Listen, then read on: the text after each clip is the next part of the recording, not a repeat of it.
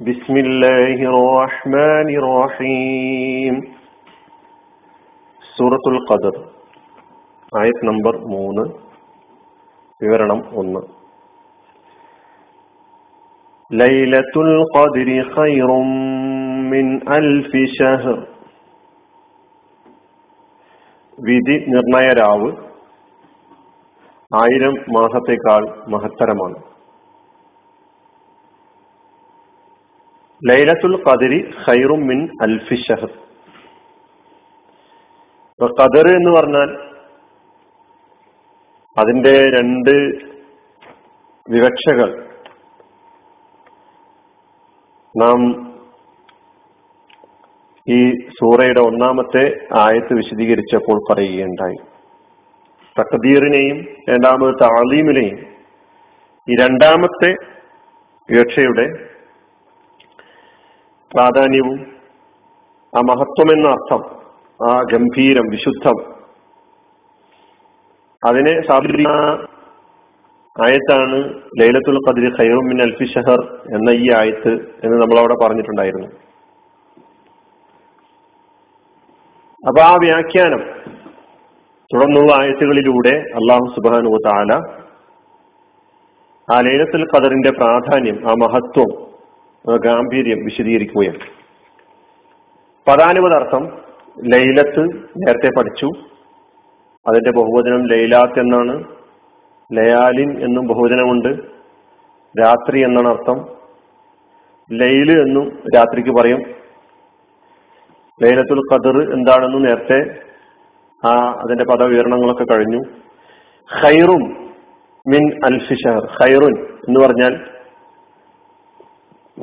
കൂടുതൽ മഹത്വമുള്ളത് നന്മയുള്ളത് ഗുണമുള്ളത്. മിൻ അൽഫി ഷഹർ ആയിരം മാസങ്ങളെക്കാൾ മിൻ എന്നതിന് ഏതോ ഒന്നിനേക്കാൾ ശേഷം പറയുന്നതിനേക്കാൾ എന്ന അർത്ഥത്തിലും ഉപയോഗിക്കാറുണ്ട്. അങ്ങനെയുള്ള ഒരു അർത്ഥത്തിലാണ് ഇവിടെ ഉപയോഗിച്ചിട്ടുള്ളത്.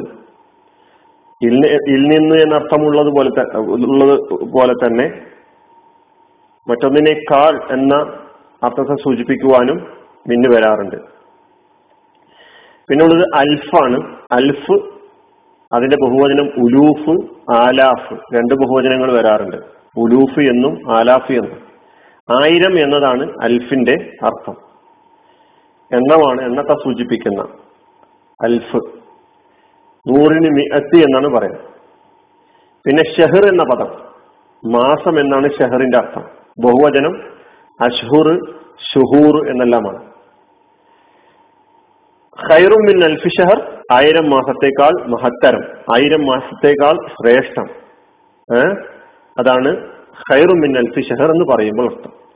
ലൈലത്തുൽ ഖദരി ഖൈറും മിൻ അൽഫി വിധി നിർണായക നിർണയ ആയിരം മാസത്തേക്കാൾ മഹത്തരമാണ്. അപ്പൊ ആയിരം മാസത്തേക്കാൾ മഹത്തരമാണ് എന്ന് പറയുമ്പോൾ ഒരു എണ്ണം ആണല്ലോ ഈ ആയത്തിൽ പ്രത്യക്ഷത്തിൽ നാം കാണുന്നത്. അപ്പൊ ഇതിന്റെ അർത്ഥം അല്ലെങ്കിൽ ഇതിന്റെ വിവക്ഷ ഒരു കാൽക്കുലേറ്റർ എടുത്ത് കണക്ക് കൂട്ടി ആയിരം മാസം എന്ന് പറയുമ്പോൾ എത്ര വർഷവും എത്ര മാസവുമാണ് ആകുന്നത് എന്ന് കണക്ക് കൂട്ടുകയല്ല വേണ്ടത്. എൺപത്തിമൂന്ന് വർഷവും നാലു മാസവുമാണ് ഈ ആയത്ത് കൊണ്ടുള്ള വിവക്ഷ എന്ന് മനസ്സിലാക്കാൻ വേണ്ടിയല്ല ലൈലത്തുൽ ഖദർ ആയിരം മാസങ്ങളെക്കാൾ ഉത്തമം എന്ന് പറഞ്ഞിട്ടുള്ളത്.